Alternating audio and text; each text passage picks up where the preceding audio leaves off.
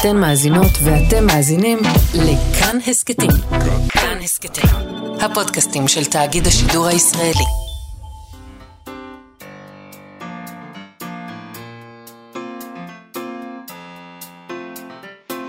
מה שכרוך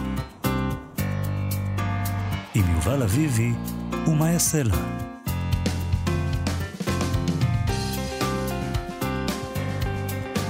שלום, צהריים טובים, אנחנו מה שכרוך, מגזין הספרות היומי בכאן תרבות, יובל אביבי ומאיה סלע ב-104.9 ו-105.3 FM. אפשר למצוא אותנו גם ביישומון, באתר של כאן, ביישומוני ההסכתים, בכל מקום ואתר. איתנו באולפן היום אבי שמאי ואלעד זוהר, מפיקת התוכנית שלנו היא תמר בנימין. שלום לכם ושלום יובל אביבי. שלום, מאיה סלע. אנחנו נדבר היום עם עודד כרמלי על עשר שנים לכתב העת שייסד הווה להבא. אה, שעכשיו גם הפך להוצאה לאור. עשר שנים, זה לא מעט, כל הכבוד לו. נבדוק מאיפה הוא בא, לאן הוא הגיע, ובעיקר לאן הוא הולך גם. נדבר גם עם אה, דוקטור יוסי חלמיש על האיבר הכי מסתורי בגוף האדם, המוח. דוקטור חלמיש הוא רופא וחוקר מוח, ספרו מסע אל המוח ראה אור כעת בהוצאת כנרת זמורה, אה, והוא עוסק במהפכת המוח הגמיש, ואיך זה יכול לידי, לבוא לידי ביטוי בפרקטיקה רפואית, וגם בחיי היום-יום. אלא הוא כותב אה, שאם אנחנו נאמן את המוח, אנחנו יכולים להתגונן מפני מחלות כמו שפעת וקורונה. ואני מעוניין בעניין הזה. אני דווקא יותר מעוניינת uh, להבין למה הם לא יכולים, סוף סוף, כן. אחרי כל השנים האלה, וכל המחקרים, וכל הדבר הזה, והמוח הגמיש, להגיד מה קורה עם האלצהיימר, איך פותרים את הבעיות האלה של האלצהיימר ודמנציה. זה הדבר שהכי מטריד אותי עכשיו, ועל זה אני רוצה לקבל תשובה. היום נפתור את זה. היום. אני לא חושב שנפתור את בעיית האלצהיימר היום, אבל ללא ספק נוכל לשאול אותו כמה שאלות על העניין הזה. אוקיי. Okay. Uh, לפני כן, אנחנו נתחיל עם, uh, עם uh, הסופר אמנון שמוש, שהלך לעולמו בגיל 93 אתמול. הוא נולד בחלב שבסוריה בשנת 1929. בעקבות מות uh, אבי המשפחה, הוא החליט, uh, החליטה אמו להגר לישראל, המשפחה התיישבה בתל אביב, הוא למד בגימנסיה הרצליה, ב-1946 התנדב לפלמ"ח. הוא היה ממייסדי הקיבוץ מעיין ברוך, שם חי שנים רבות, והוא התחיל לכתוב בגיל 40. בלקסיקון הקשרים לספרות ישראלית מסבירים שבחלק גדול מהכתיבה שלו עסק ביהדות המזרח, מתוך שאיפה למזג את התרבויות והשפות שעליהן גדל, העברית, הערבית והצרפתית. נכון. הספר הידוע ביותר שלו הוא מישל עזרא ספרא ובניו, אה, שפורסם בשנת 1978. הוא כתב בו על משפחה יהודית חלבית. ברבות הימים, שמוש אמר, לא הייתי יכול לכתוב את מישל אלמלא נולדתי וגדלתי במזרח. ולא הייתי יכול לכתוב אותו כך אלמלא יצאתי ממנו. אלמלא ספגתי בילדותי את אורחות החיים ואת אורך המחשבה ואת סולם הערכים של היהודי, הספרדי, המזרחי, הרחוקים היום ממני כרחוק מזרח, מזרח ממערב, ואילולא כיבדתי אותם בלבבי, לא הייתי יכול להציג בפני הקורא את עולמם הרוחני והנפשי של מישל ולינדה, ובניהם ובנותיהם כפי שהצגתי אותם. ואלמלא רחקתי מהם ויצאתי לתרבות שהיא ארץ ישראל ושהיא קיבוץ ושהיא השקפת עולם הומניסטית, וסוציאליסטית, לא הייתי יכול לכתוב עליהם כפי שכתבתי. מתוך אותו מרחק אירוני המקרב אותם ללב הקורא, ממעיין ברור, חרם צובה נראית לא רק יפה יותר, אלא גם יפה יותר. הוא פרסם 25 ספרים במגוון של ז'אנרים, סיפורים, רומנים, ספרי ילדים, שירים וגם ממוארים. הספרים שלו עסקו בנושאים אה, כמו הגירה, החיים היהודיים בארצות האסלאם לפני הקמת המדינה, יהודי חלב ואנוסי ספרד. הוא זכה בפרס ירושלים לספרות יפה על שם עגנון, וגם בפרס נשיא המדינה לספרות, ובפרס משרד התרבות על שם אריק איינשטיין. כך כתב אמנון שמוש בממואר שלו, אה, שנקרא "כי מעבר באת ואל עבר תשוב", שיצא בשנת 2007, על השפה העברית. את השפה העברית כבשתי בסערה, סערת רגשות עזה, כמעט אירוטית. הייתה זו אהבה ממבע ראשון. כשטקסי הפך למונית, הייתי שם. כשאינצידנט הפך לתקרית, הייתי שם. לקרוא ידעתי מן הסידור והחומש. על היסודות האלה בניתי את שליטתי בשפה המתחדשת, הנעזרת כמוני בערבית האחות. הערבית הייתה לי שפת אם ואחות. אחות מימי הרמב"ם ורבי יהודה הלוי, ואחות רוחנית לאחיי ששלטו בשתי השפות ותרגמו מאחת לרעותה ממיטב הספרויות. בואי נשמע קטע עכשיו, אה, ראיון שנערך עם אמנון שמוש ב-2008 בתוכנית אה, חוצה ישראל עם רינו צרור. מישל עזרא ספרא וכל מאה הסיפורים על, אותו, על אותם נושאים שכתבתי, נתנו הכשר בספרות העברית לכתוב על האשכנזים ועל הספרדים כן. ועל המזרחים. אלה מילים שהיו טאבו. נו, נו, נו, לא, על זה לא מדברים, על זה לא כותבים. זה מן הדברים שמדברים עליהם בסלון, אבל לא בציבור, לא באיזה, בספרות באיזה העברית. באיזה שנה אתה כותב את מישל עזרא? אני לפני מישל עזרא כתבתי את אחותי כלה, כן. שנלמד בכל בתי הספר בארץ, כי פתאום המורים שלימדו כיתות שבהם 80% מהתלמידים היו בני עדות המזרח, וחיפשו משהו שיהיה קרוב לליבם. אז הם מצאו את זה בכתביו, את הדברים האלה, את, ה, את היצירות הנחוצות האלה, שפשוט לא היו קיימות. תשמע, גם uh, זה מישל עזר ספר ובניו הפך לסדרת טלוויזיה, שאני לא חושבת שהיה מי שלא ראה אותה, של ניסים דיין, uh, בשעתו, היה רק ערוץ אחד, זה, זה גם, אהבנו את זה גם, אבל כולם ראו את מישל, זה היה הצלחה מאוד מאוד גדולה. Uh, הוא היה גם uh, אדם פוליטי. נכון. ואת יודעת, גלשנו לאתר של מכון גנזים. שם יש uh, את התכתובות ואת הצטלח ואת הכתבי יד של רבים מהסופרים שלנו, ויש שם המון המון מכתבים משמעון פרס ואל שמעון פרס. כתב לו הרבה. Uh, נקרא עכשיו מתוך מכתב שהוא כתב לשמעון פרס בשנת 82. רק כדי להבין את הלך הרוח שלו, שהוא הסתכל עליו לא רק מבחינה סוצ... אה, סוציולוגית או ספרותית, אלא ממש פוליטית. ככה הוא כותב לו. שמעון פרס שלום, מתוך כבוד והערכה למה שעשית עד כה למען העם והארץ ותנועת העבודה, ומתוך אמונה שאתה מוכן לעשות הכל כדי שתנועתנו תשוב להנהיג את העם הזה בדרך שתבטיח את קיומו ואת כבודו, אני כותב אליך שורות אלה. בתוך עמי אני יושב, ומאז שהתחלתי לכתוב ולפרסם, התחזקו והעמיקו המגעים שלי עם, עם העם הזה על כל שכבותיו. אני משוכנע, מיום ליום יותר, שרק מנהיג שאינו שנוי במחלוקת, יכול להשיב את המערך לשלטון. מנהיג כזה יש היום אחד, יצחק נבון. אם משום תפקידו, אם משום אישיותו, אם משום ספרדיותו, ואם כולם כאחד. הוא מקובל ואהוב על רבים וטובים. מדוכני השוק ועד האוניברסיטה, משדות הכותנה בקיבוץ ועד מפעלי הטקסטיל בעיירה. רק הוא לבדו יכול לחלץ אותנו מהערצת ההמונים לבגין האיש. לבדו ולא לבדו, שכן מקומך לימינו חייב להיות, ואין ספק שיהיה, מובטח ומבטיח. לא בכושרך להנהיג ולהחליט אני מטיל ספק, להפך. דווקא משום שאני מכיר ביכולתך לשיקול דעת אחראי ולהחלטה קשה ונבונה, אני פונה אליך בהצעה לצאת מיד בהצהרה פומבית. אם וכאשר נבון יסכים, מפלגת העבודה ומנהיגיה ישמחו להגיש לו את ראשות התנועה והרשימה ולהתלכד סביבו. זאת תהיה שעתך היפה ביותר. וראשית תקווה לתנועת העבודה ולעם ישראל. הכרזה כזאת שאתה זכאי לעשות כיו"ר המפלגה או מועמדה הנבחר, גם תוציא את הרוח ממפרשים של דמויות אחרות, אה, שנויות ושקועות במחלוקות. ליתר בהירות אני כותב מכתב דומה, ברוח דומה, סליחה, ליצחק רבין, אומר גם לו, שניכם החלשתם זה את זה, ועליכם להכיר בעובדה המעציבה זו. מצב המדינה מעציב יותר, ועליו להיות בראש דאגותינו ודאגותיכם. ואשר לך, אחר הכל גם מנקודת מבט אישית, הרי מוטב להיות שר בכיר בממשלת המערך ואישיות יוצרת ואהודה ממנהיג אופוזיציה מושמץ במדינה מידרדרת. סלח נא לי על העזתי לפשול, לפלוש לתחומים כה רגישים, לא הייתי עושה זאת אלמלא הביטחון, כי בנפשנו הדבר. וכי אחר שתקבל את ההחלטה ותשמיע את ההצהרה, תוכל לישון טוב יותר. שלך ואיתך, אמנון שמוש, קיבוץ מעיין ברוך. Uh, טוב, עד שיהיה פה ראש ממשלה ספרדי, אולי ייקח עוד 40 שנה.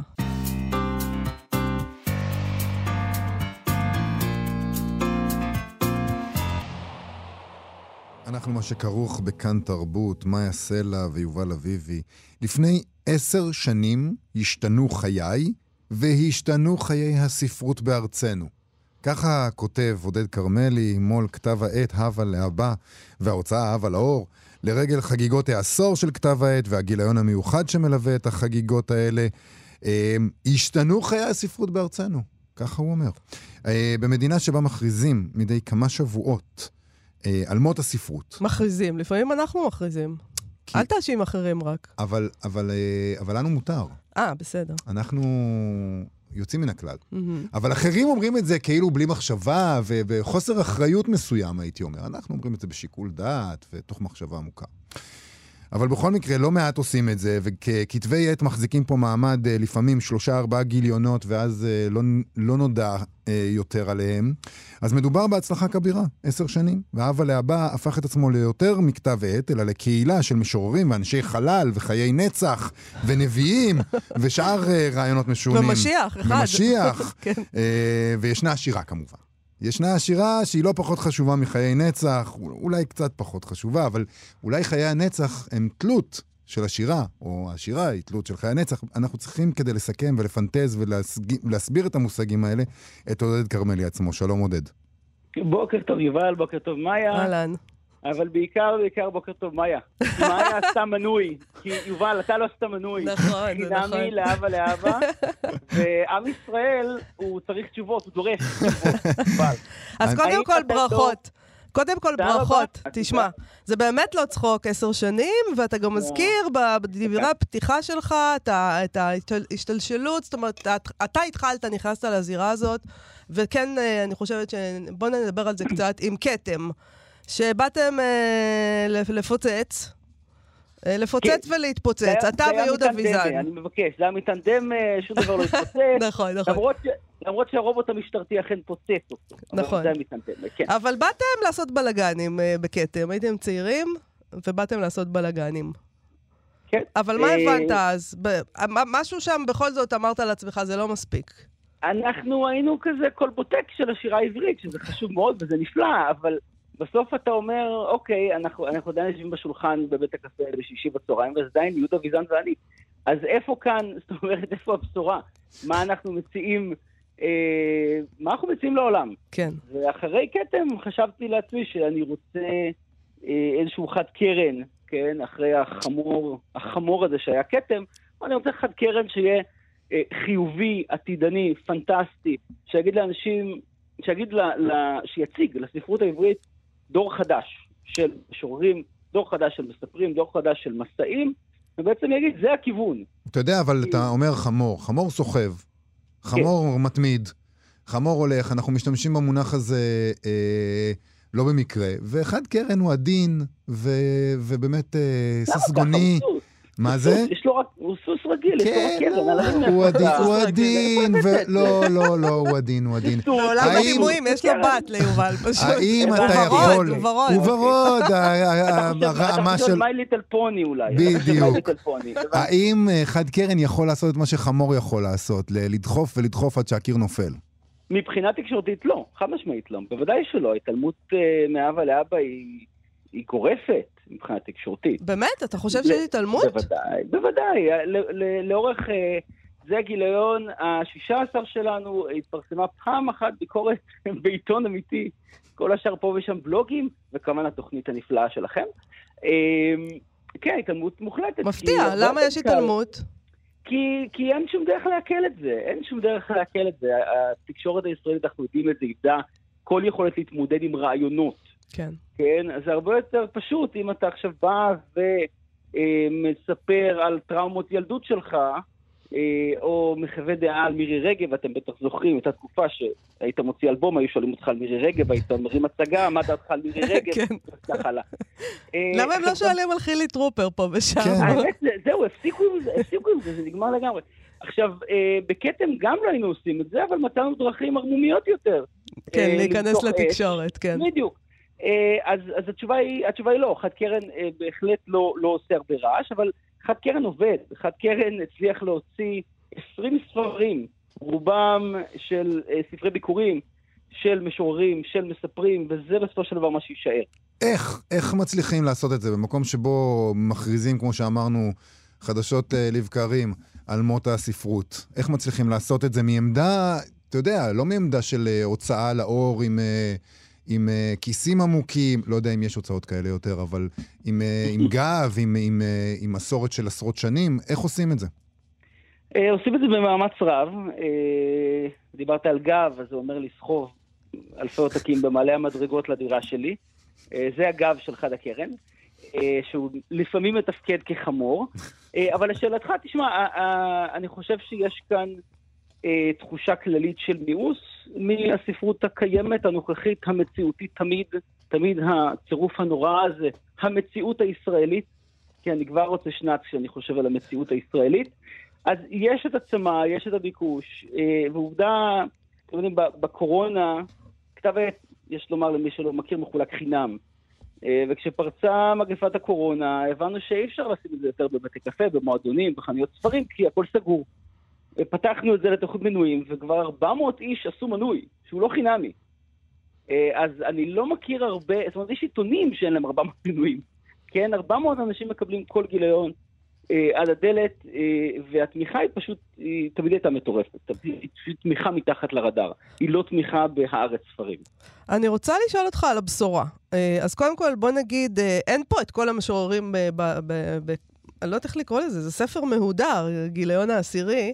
אה, אין פה את כל המשוררים שפרסמת, אבל יש מבחר, אני אגיד, יואב עזרא, ראואל שואלי, אתה, יונדב פרידמן, תמר רפאל, ג'רמי פוגל, עמנואל יצחק לוי, נדב נוימן ועוד, שני פוקר, יש כאן אה, רשימה מאוד יפה של משוררים. מה הבשורה? מה, מה, מה אתם מביאים? אנחנו מביאים בעצם התעלמות מהמציאות שהיא הפגנתית ולכן משמעותית. אני חושב שספרות היא קודם כל אה, הבעת אי אמון בחיים, הבעת אי אמון במציאות, ורצון אה, להגיע לאיזשהו דיוק פנטסטי, כן, זה מושג של רוברט מוסיל, דיוק פנטסטי, אה, ולהפנות את העורף. אה, אתם יודעים, עכשיו יש אה, מלחמה באוקראינה, אין לי ספק שכבר יש גרפומנים שעטים וכותבים פואמות מפוארות על המלחמה באוקראינה. אה, אני לא חושב שזה עוזר לא למלחמה באוקראינה ולא למלחמה הנפשית הפנימית.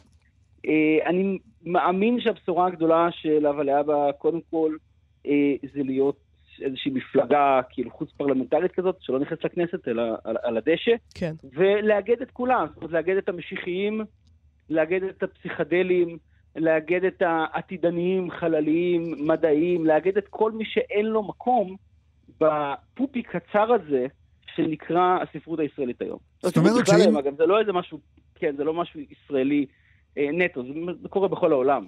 זאת אומרת שזה קריטריון, אם מישהו עכשיו רוצה, אומר לעצמו, אך, איך אני משחיל את השיר שלי לגיליון הבא של הכתב עת, של כתב העת, זה קריטריון בסיס, בסיסי, לא, להתייח, לא להתייחס למציאות, לא, לא, אל להתעסק תשלחו בק... פואמות על, על אוקראינה. זה ברור. זה אבל... בלי פואמת על אוקראינה. כן, בהחלט, אני לא מחפש שירים יפים.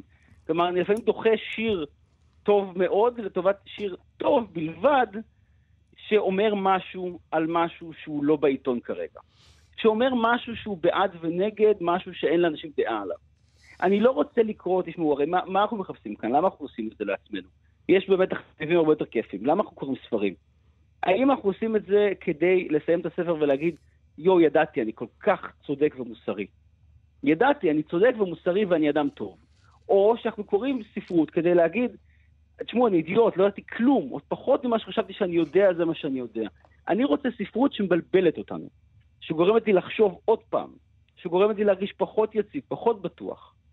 זה האפקט שאני מחפש באבא לאבא, באבא לאור, זה האפקט שחסר כל כך בספרות העברית, שבה כולם יודעים כל הזמן, וכולם צודקים כל הזמן, וכולם מוסריים כל הזמן, ואתה רק מספר לאנשים שמסכימים איתך למה כולכם צודקים. ויש עוד עניין איתכם, שאתם גם, אה, שאתה יצרת איזה חבורה ספרותית. אה, יש, זה, זה קבוצה של אנשים שאתם, לא יודעת על מה אתם עושים, אבל אני מדמיינת שאתם יושבים ונפגשים ושותים, אני, אתה גם כותב על זה פה ב, שותים, בדברי, ה-. בדברי כן. הפתיחה, אה, על המשתים שלכם. זה חבורה. כן, זו חבורה, ואולי, את יודעת, אולי החבורה האחרונה אה, בספרות העברית, אה, שזה מצער מאוד. אין עם מי להילחם. איך תילחמו בחבורה אחרת? זה באמת נורא, אין עם מי להילחם. אה, אתם יודעים, הבטיחו לנו, כן, העולם הדיגיטלי, יעיפו את שומרי הסף, תהיה דמוקרטיה, וכולנו נחזיק ידיים ונשאיר קומביה. אה, בסופו של דבר כל אחד יושב בבית ושולח אימייל לעורך, והעורך מקבץ טקסט לטקסט לטקסט ושולח אה, אימייל לדפוס, וזהו. אה, אנחנו לא פועלים כך, יש לנו השפעות, אנחנו משפיעים אחד על השני, אנחנו יושבים, אנחנו מדברים, אנחנו נפגשים, אנחנו חברים במציאות. כן, יש חבורות בתוך החבורה, יש אה, אהבות וקנאות ושנאות וכל מה שצריך בתוך חבורה.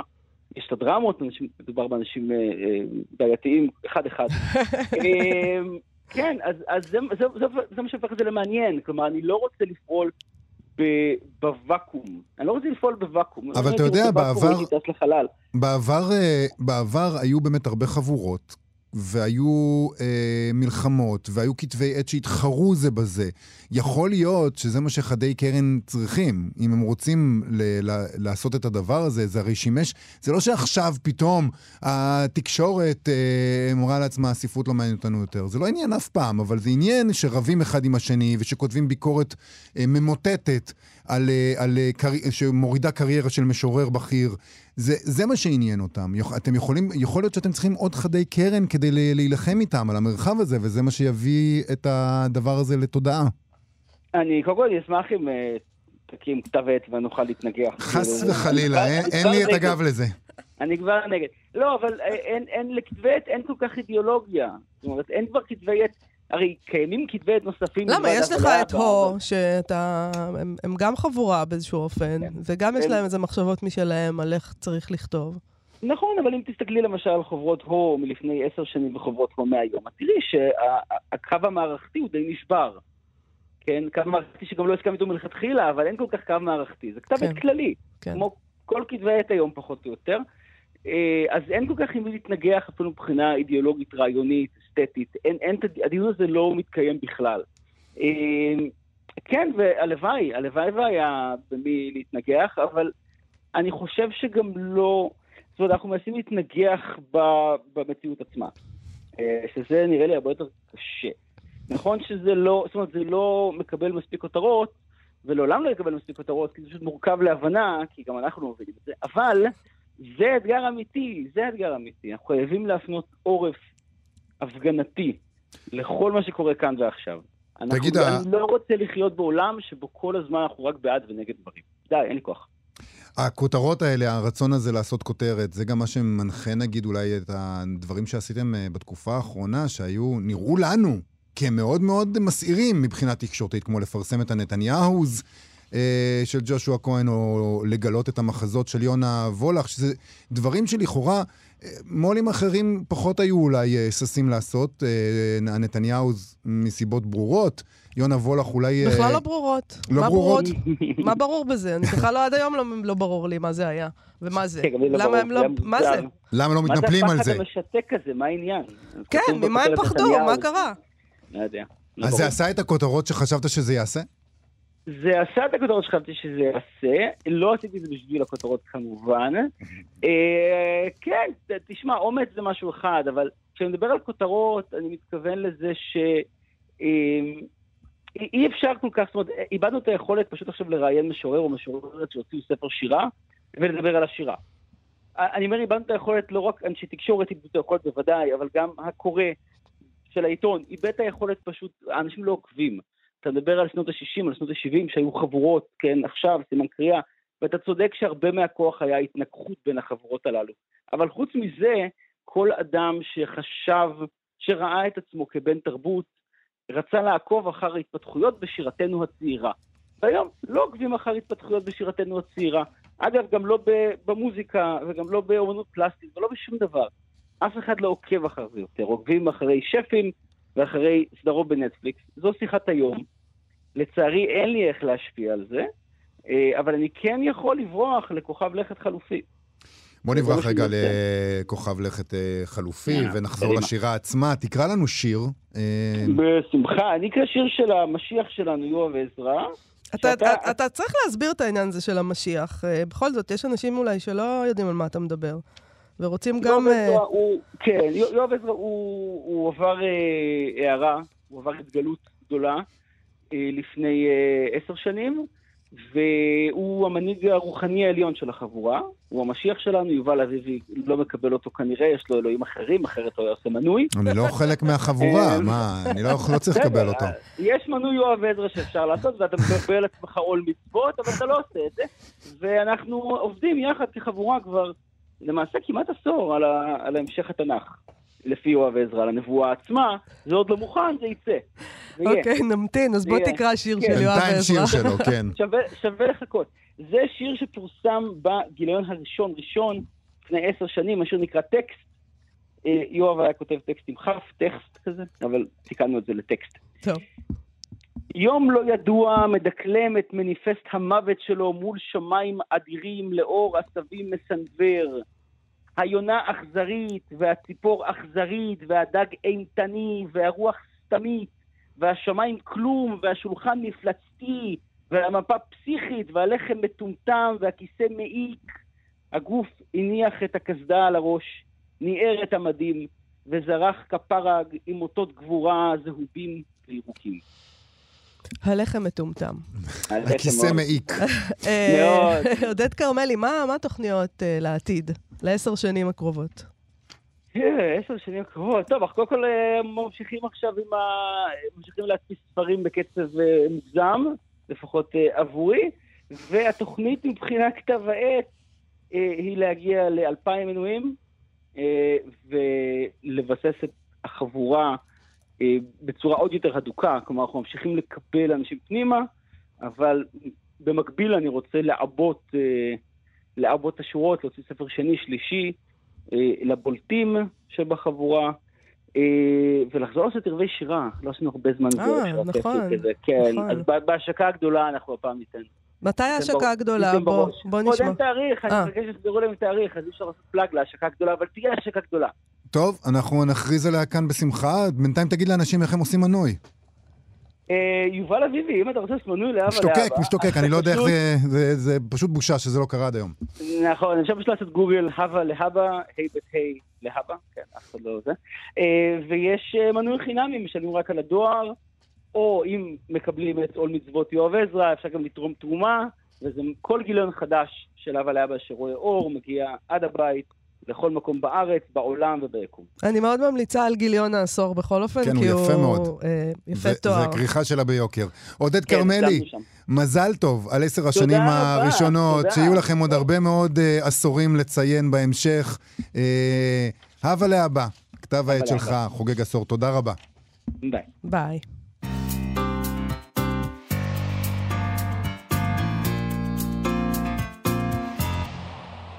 אנחנו מה שכרוך בכאן תרבות, מאיה סלע ויובל אביבי, אנחנו חוזרים עם המוח הגמיש, עם הספר מסע אל המוח של דוקטור יוסי חלמיש, שיצא בהוצאת כנרת זמורת דביר.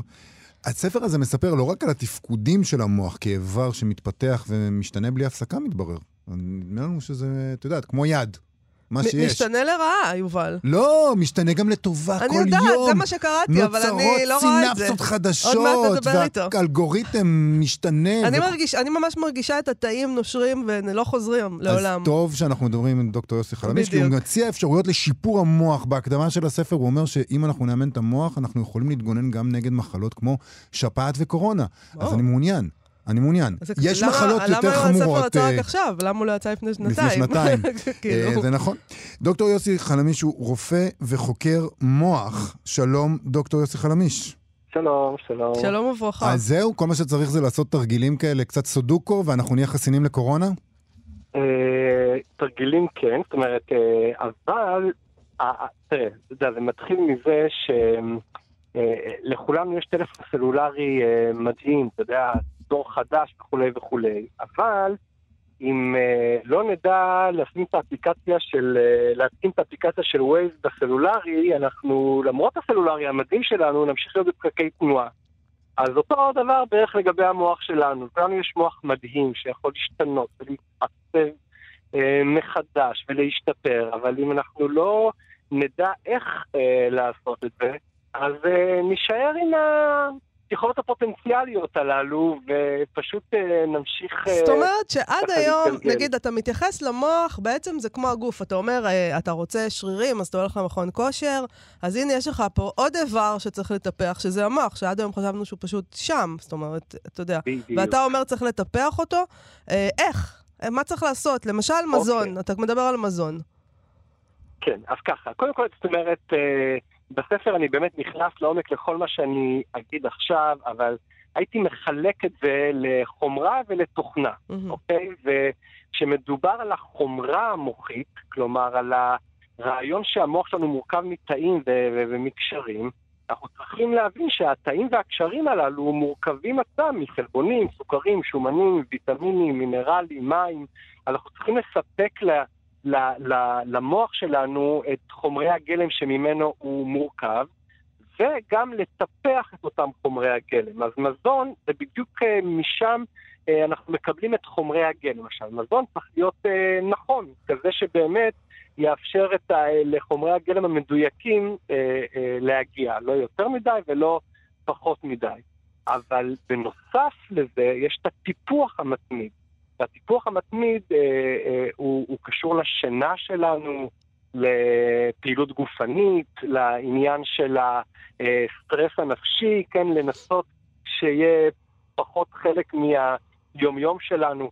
ואז אנחנו בעצם אה, עושים וי גדול על החומרה המוחית. אבל עדיין, גם כשאנשים יש להם חומרה מוחית מדהימה, אה, זה עדיין לא יאפשר אה, לפעילות המוחית שלהם להשתפר באופן מיידי.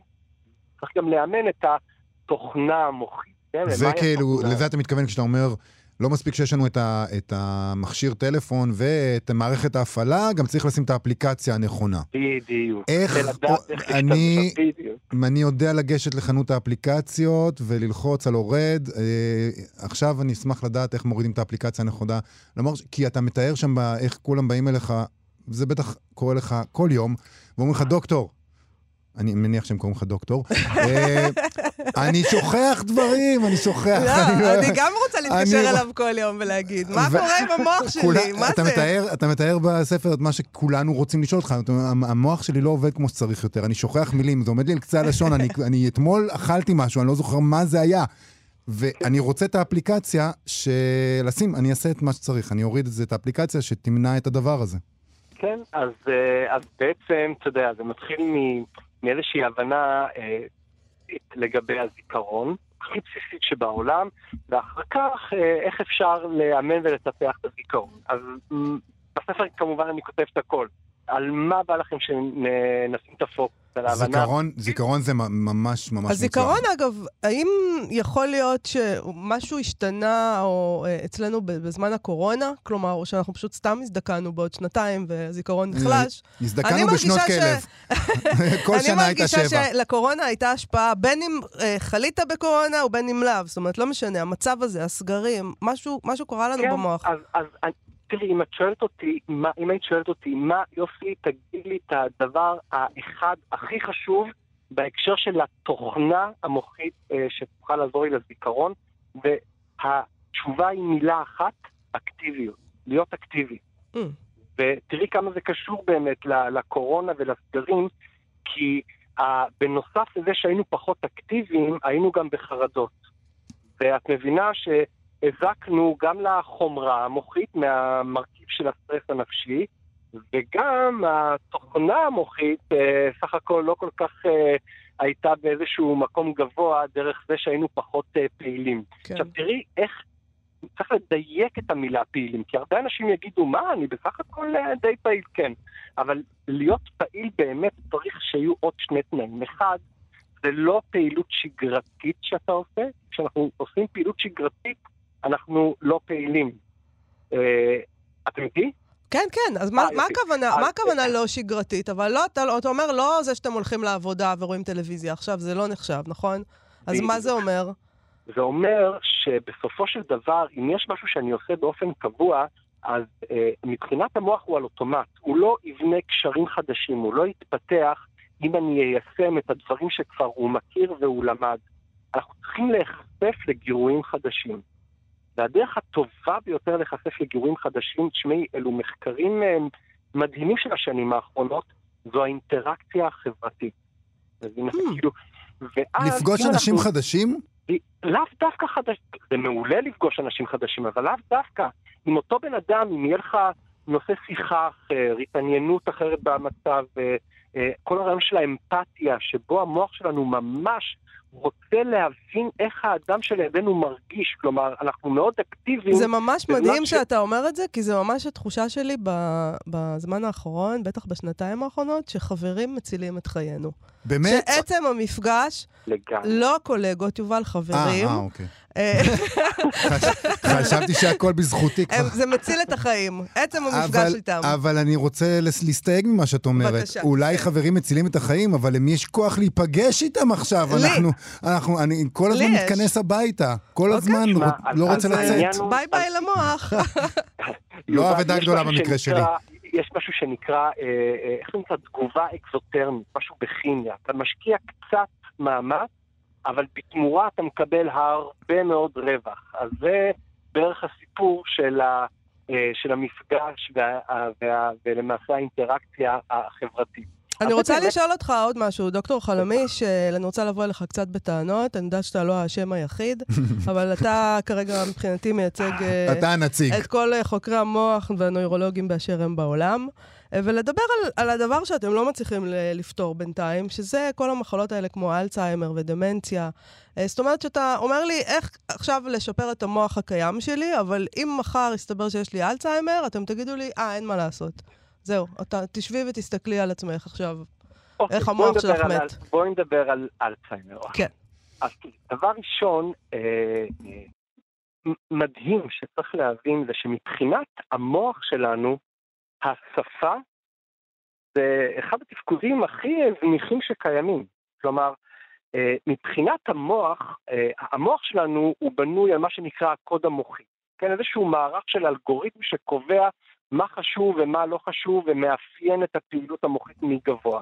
עכשיו, מה העניין? העניין הוא שאותו קוד מוחי נכתב לפני מאות אלפי שנים, כן. והוא היה כרוך במה נכון לבן אדם לשרוד לפני מאות אלפי שנים. והשפה התפתחה רק לפני 70 אלף שנים. זאת אומרת שנכתב על המוח שלנו מה חשוב ומה לא חשוב עוד לפני שהייתה השפה. ומהמקום הזה, אחרי שכבר השפה נוצרה, אה, היא עוד צריכה להוכיח את עצמה. ולכן, מבחינת המוח, היא, היא באמת לא הדבר הכי חשוב. עכשיו, מה קורה באלצהיימר? באלצהיימר זה לא שהאזורים של השפה נפגעים, אלא יש פגיעה נרחבת ב, ב, אה, במוח, והמוח עכשיו צריך להחליט על מה הוא מוותר. ותשמעו, אה. המוח יוותר על התפקוד שמבחינתו הוא הזניח ביותר, והוא מוותר על השפה. מדהים. אבל בואו נבין על מה הוא לא מוותר. הוא לא מוותר על החושים שלנו, הוא לא מוותר על עולם הרגשות שלנו, הוא לא מוותר על התפקוד המוטורי שלנו. כלומר, קודם כל צריך אה, להבין את האלצהיימר ואת הדמנציה בהקשר הרחב. אנשים במצב קל וגם במצב מתקדם באלצהיימר, עדיין יש להם עולם רגשי מאוד מפותח.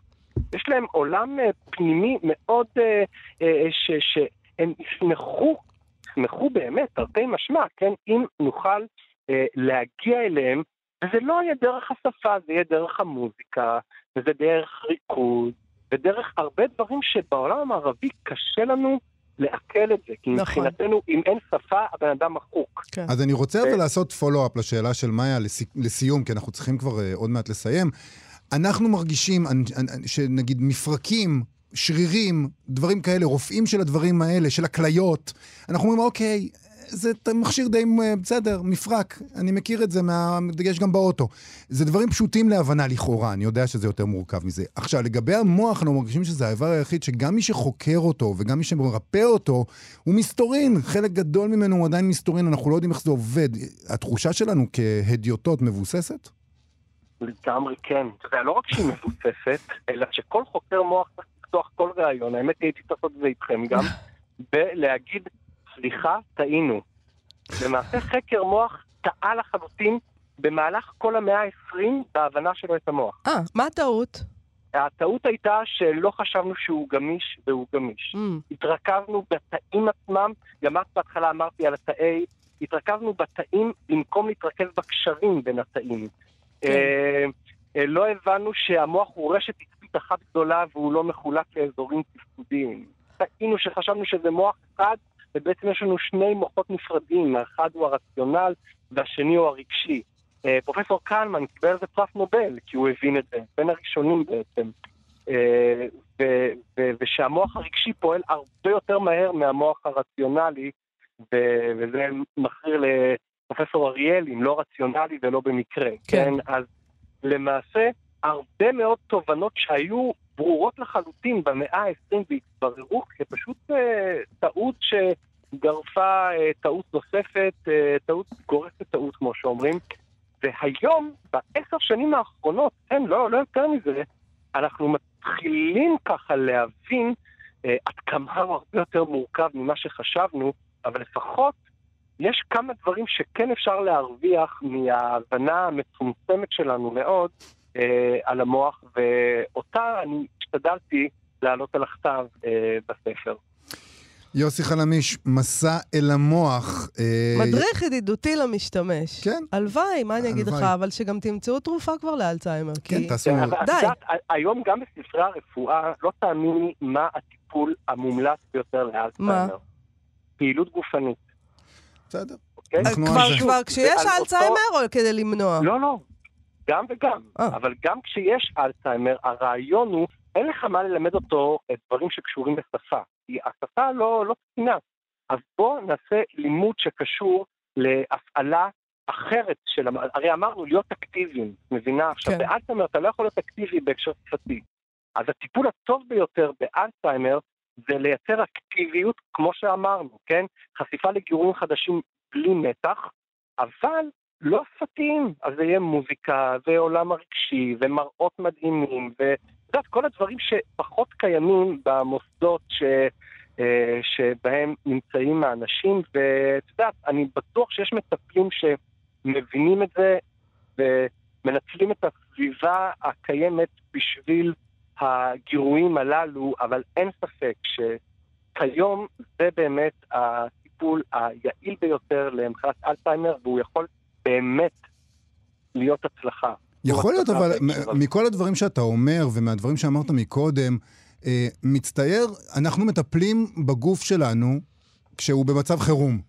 אנחנו הולכים לרופא כשכואב לנו, כשאנחנו לא מצליחים לנשום, כש, כשהמרפק שלנו לא זז, וכשהמוח שלנו לא עובד יותר. אבל אנחנו כן מטפחים את הגוף, אנחנו מנסים לאכול נכון, אנחנו מנסים לעשות ספורט, אבל אנחנו בכלל לא מתייחסים למוח כאל משהו שצריך לטפל בו בזמן אמת. הרבה פחות מאשר לגוף, בזמן שברור לחלוטין שהמוח הוא האיבר הכי יקר שלנו.